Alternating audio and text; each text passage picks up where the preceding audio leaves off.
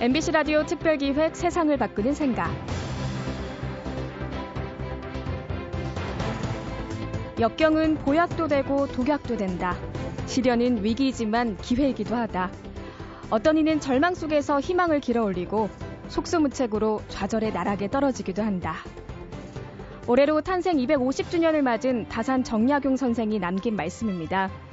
다산 선생은 무려 18년이라는 기간을 집을 떠나 전남 강진에서 유배 생활을 했습니다. 다른 사람 같으면 벌써 쓰러져도 몇 번을 쓰러졌을 세월이죠. 하지만 다산 선생은 목민심서를 비롯해서 수많은 저서를 남기고 실사구시의 학문 실학을 집대성했는데요. 시대의 절망을 딛고 백성에 대한 사랑을 학문으로 승화시킨 다산 선생의 위대한 정신세계는 과연 어디에서 비롯됐을까요? 창사 50주년 특별기획 세상을 바꾸는 생각. 지난주에 이어서 오늘도 다산연구소 박성무 이사장을 모셨습니다. 오랜 세월 창살 없는 감옥에서 유배 생활을 하던 다산의 참모습에 매료돼서 그의 사상과 저작물 연구에 평생을 바쳐온 분이죠. 오늘은 다산 선생의 사상, 철학에 대한 말씀 들어보겠습니다. 다산연구소 이사장 박성무입니다. 아, 오늘은 다산 정약용 선생의 뭐 철학이라든가 사상이라든가 뭐 우리가 흔히 말하는 이 실학사상 이런 부분에 대해서 한번 어, 간략하게 예, 말씀을 드리고자 합니다. 어, 다산은 전에 우리가 이 오랜 기양살이 이 속에서 정말 모두가 좌절할 수 있는 그런 분위기에서도 끝내 좌절하지 않고 마치 오뚜기처럼 다시 일어서서 그러한 큰 학문을 어, 이루한 것으로 우리가 뭐 말씀을 드리고 또 세상에 그렇게 알려져 있는데 다산의 이 사상에 대해서는 뭐 여러 가지로 뭐 학자에 따라서 또 왜 그분의 학문과 사상이 너무 범위가 넓고 저서 양도 너무 많기 때문에 사실 뭐 저렇게 간단하게 줄여가지고 이렇게 말씀드리기가 쉽지 않습니다. 아, 그러나 보편적인 그 다산에 대한 그 이야기를 할 때 이렇게 몇 가지로 이야기합니다. 첫째 다산은 기본적으로는 철학자다.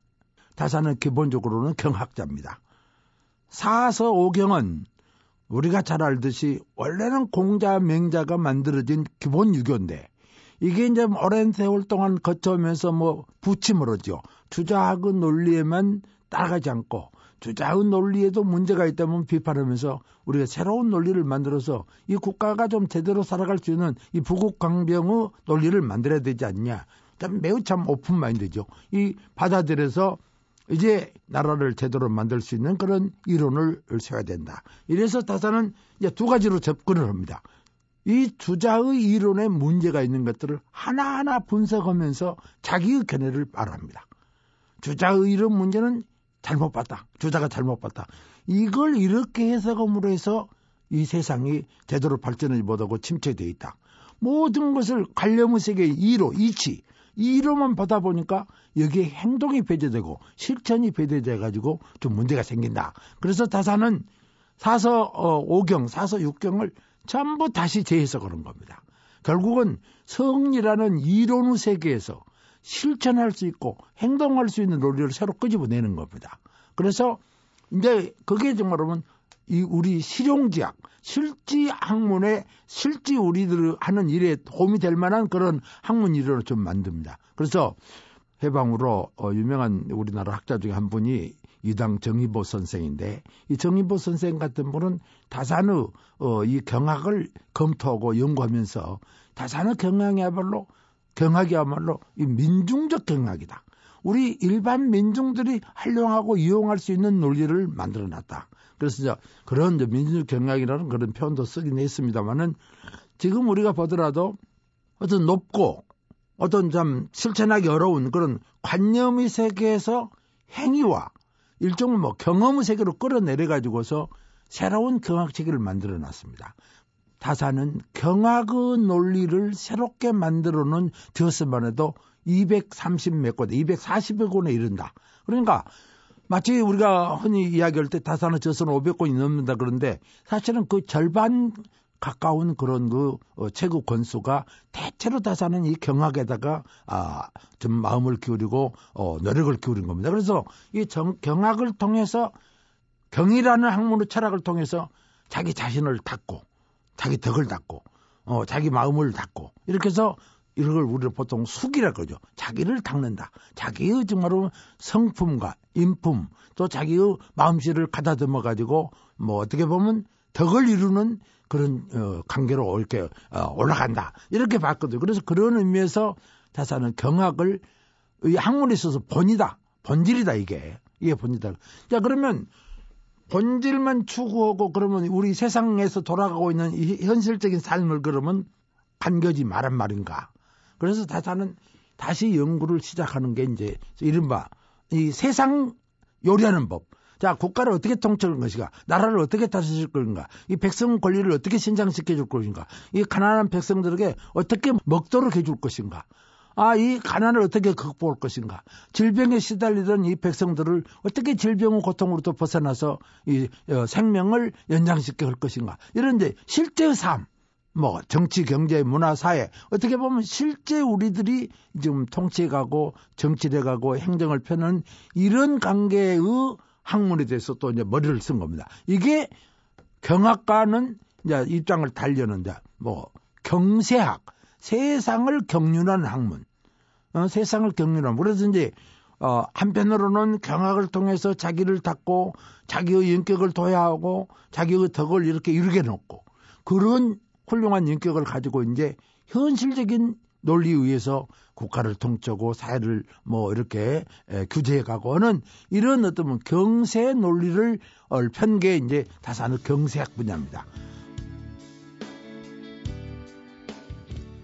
MBC 라디오 특별기획 세상을 바꾸는 생각 다산연구소 박성모 이사장을 모시고 올해로 탄생 250주년을 맞은 다산 정약용 선생의 사상에 대한 말씀 듣고 있습니다.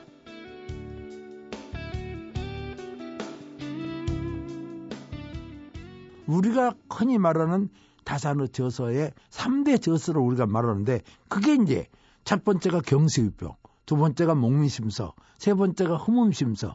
이 1표 2서라고 합니다. 유, 경세유표, 목민심서, 흠음심서. 표가 하나고 서가 둘 그래서 1표 2서라 그러는데 바로 이 이 세 개의 1표 2서야말로 대표적인 다산의 경세서입니다. 세상을 어떻게 경륜할 건가? 국가를 어떻게 통치하냐? 제도를 어떻게 만들어내고 법은 어떻게 만들어내고 뭐 지방 행정은 어떻게 하고 관료제도는 어떻게 하고 토지제도는 어떻게 하고 세금은 어떻게 걷어들이고 뭐 어, 군대는 어떻게 해서 어, 뭐 군대를 가게 되고 뭐 병은 어떻게 해야 강병이 부국 강병 강병이 될 수 있느냐? 뭐 이제 이런 논리를 해서 그리고 그 외에도 많은 뭐 논, 책, 설 이런 게 있습니다. 뭐 뭐, 뭐, 무슨 논, 무슨 논, 무슨 해가지고 이 세상을 바르게 만들고 역사를 옳게 끌고 갈 수 있는 그런 것들을 전부 연구하는. 그래서 이 두 개 분야가 크게 우리는 다산의 사상에서 이제 대표적인 논리로 우리가 보는 건데 우리가 여기서 어, 이제 관심을 가져야 할 것은 다산의 사상을 지금 우리가 뭐 다산의 그 어, 백성을 위하고 또 국민의 권리를 신장하고 어떻게 보면 인권을 보장하고 이런 것들이 매우 참 그 당시를 보면 매우 진보적이고 선진적인 논리들인데 그렇다고 해서 지금 다산을 우리는 민주주의자라고는 볼 수가 없습니다. 다산은 많은 부분에 이제 내가 저는 항상 말씀을 하기를 이 다산에게는 많은 민주적 사고가 있었다. 그 시대가 뭐 전제 군주 시대인데 다산보다 민주주의자라고는 말할 수 없지만은 다산의 글 속에는 정말 국민을 위하고 백성을 위하고 통치자만을 위해서 이 사회가 존재하고 국가가 존재하는 게 아니라 백성을 위해서 또 유권자 주권이 바로 국민에게 있다. 이런 논리를 여러 부분에서 우리는 탐색할 수가 있습니다. 그런 것으로 보면 다사는 매우 선진적인 민주적 사고를 가지고 국가나 어, 나라의 역사가 변해가기를 그렇게 바랬다. 그러니까 이렇게 보면은 어떻게 보면 경악에 있어서도 기존의 주자그 논리를 전부 바꾸고 변화를 일으켰다. 또 이제 이 경제학에 있어서도 국가 통치 이론에서도 과거 통치하고 어, 과거 통치 원칙이 되던 법이라든가 제도에서 전부 수정하고 바꿔가지고 결국은 바꾸다. 그러니까 뭐 우리는 한마디로 다산이야말로 변화를 추구하고 계획을 요구했던 계획 사상가다. 계획을 하지 않고 변화를 추구하지 않으면 역사는 발전하지 않는다. 그러니까 늘 변화를 추구하고 변개고 고치고 바꿔야만이 나라가 간다. 그러니까 다산이 그 경기도 암행의사를 마치고 돌아와서 임금께 올린 이 상소문을 보면 그런 이야기입니다. 용법 의자 건습시라. 법을 정역할 때는 반드시 최측근부터 손을 떼야 된다. 자기 가까운 친척, 자기 집안, 자기 자녀, 자기 뭐 예를 들면 요새 같으면 뭐 어, 대통령 뭐, 뭐 비서실의 수석이라든가 이런 최측근부터 처벌을 해야지. 이 최측근은 처벌하지 않고 저 먼데 있는 사람을 처벌하면 법의 그 집행이 제대로 되는 거 아니다. 요즘 우리들이 그런 것도 한번 옛날 다산 시대와 지금 한번 비교해 볼 만한 그런 문제가 있다. 법을 적용할 때는 가장 자기와 가까운 사람부터 법을 적용해서 법의 그 중함, 법의 권위를 세야지. 가까운 사람은 처벌하지 않고 먼데 있는 사람은 처벌한다. 이런 것도 참 어떤 측면에서는 오늘 어, 우리가 다산의 지혜를 빌려야 할 중요한 것 중 하나다. 또 예를 들면 지금 다산은 이 백성들의 권리를 최단으로 어, 인정을 합니다. 다산이 이런 이야기를 합니다. 관의 잘못을 백성들이 항의하지 않으면 관은 잘못을 고치지 않는다. 결국 백성들이 관의 잘못을 항의하고 주장할 때 그때만이 나라는 좋아지고 관은 바꾸려고 노력하는 거다. 이런 의미로 보면은 요즘으로 보면은 다사는 지금부터 200년 전에 국민 직접 저항권을 그대로 인정한 겁니다. 그래서 다사는 자기가 그 경서유표 서문에 보면은 일모일발 무비병이라 털끝 하나인들 병들지 않은 것이 없다. 극금 불개면 지금에 미쳐서 당장 개가지 않으면 불개 개가지 않으면 필망국이라 반드시 이 나라는 망하고 만다.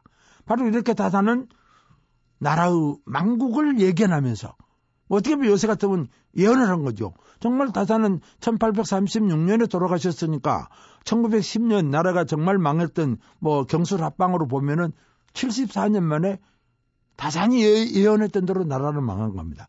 우리가 다산이 주장하고 다산이 강조했던 그런 어떤 국가 계획이라든가 사회 변혁이라든가 이런 걸 통해서 썩지 않도록 나라를 만들고 정말 계획을 추진했더라면 과연 우리가 나라가 망했겠느냐. 뭐 정말 중국처럼 공화제로 바뀌었거나 해서 이렇게 정말 역사가 진전될 수 있는 그런 세상이 왔을 텐데 결국 다산 말씀을 듣도 않고 그 다산의 그 훌륭한 철학이나 논리를 전부 무시했던 당시 집권 세력으로 볼 때는 결국 그러지 않았기 때문에 다산은 다산의 예견대로 다산이 주장했던 대로 결국 나라가 망한 겁니다. 그러니까 결국 우리가 지금 다산을 이야기하고 다산 사상을 이야기하는 것은 결국 오늘 현실과 비교를 하는 겁니다.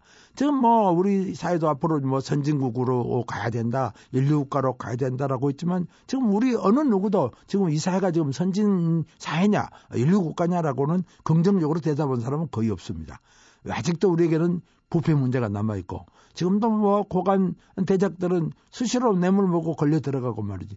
다산 때나 거의 큰 많은 발전이 있었다 하지만은 아직도 부족하다. 그래서 우리는 이런 좀 다산이 탄생 250주년을 어, 계기로 해서 오늘 우리가 다산 사상을 이야기하는 근저에는 결국 다산의 지혜라든가 다산의 철학을 통해서 오늘 우리의 현실을 좀 계획하고 변화를 일으켜가지고 우리도 이 부패공화국이라는 말, 이 뇌물공화국이라는 이런 그 오명에서 벗어나가지고 선진국이나 인류국가 대열로 가는 역할을 해야 되지 않냐 해서 어, 다산이 지금 우리가 거론되는 겁니다. 다행히도 우리 국민보다도 우리 이제 세계는 다산을 알아주게 됐습니다. 지금 금년 다산 탄생 250주년을 계기로 해서 유네스코에서 다산을 세계 네 사람 중에 한 사람으로 역사 기념인물로 선정했습니다. 탄생 300주년에는 루소, 어, 사회계약론을 쓴 루소, 그 다음에 이제 다산 정리하고 250주년, 음악가 드비시라는 사람이 탄생 150주년, 또 독일의 작가 헬만 헤세는 서거 50주년. 그래서 이 네 분을 2015년도 역사 기념 인물로 유네스코에서 지정이 됐습니다. 이제 이제 바야흐로 다산은 이제 전 세계적으로도 거대한 학자, 대단한 학자라는 그런 평을 받으면서 이제 세계적인 인물로 됐습니다. 정말 우리 국민으로서도 자랑스러워. 왜? 최초로 우리 한국 사람 중에 한 사람이 유네스코 역사 기념 인물로 좀 선정이 된 겁니다. 이런 차원에서도 이제 우리는 다산에 대해서 관심을 갖고 다산의 사상과 지혜를 빌려서 오늘 우리 문제를 해결해 가고 우리가 더 좀 좋은 세상으로 좀 인류 선진국으로 가는 그런 발판을 만들어야겠냐 이런 의미에서 어, 다산의 사상, 철학 이런 부분을 간략하게 말씀드렸습니다. 오늘 감사합니다. 박성무 다산연구소 이사장님의 말씀 잘 들으셨어요? 시대를 앞서간 대학자이자 개혁가였던 다산. 정치, 경제, 과학 가릴 거 없이 아주 다양한 분야에서 참으로 위대한 업적을 남겼죠. 올해 탄생 250주년을 맞아 지금 서울 예술의 전당에서는 전시회도 열리고 있는데요. 시간을 내서 다산 선생이 남긴 서화나 유물을 직접 확인해 보거나 선생의 흔적에 남아있는 유배지를 둘러보면서 발자취를 더듬어 보는 것도 매우 뜻깊은 일이 아닐까 싶습니다. MBC 라디오 특별기획 세상을 바꾸는 생각 다음 주에 다시 뵙죠. 여러분 고맙습니다.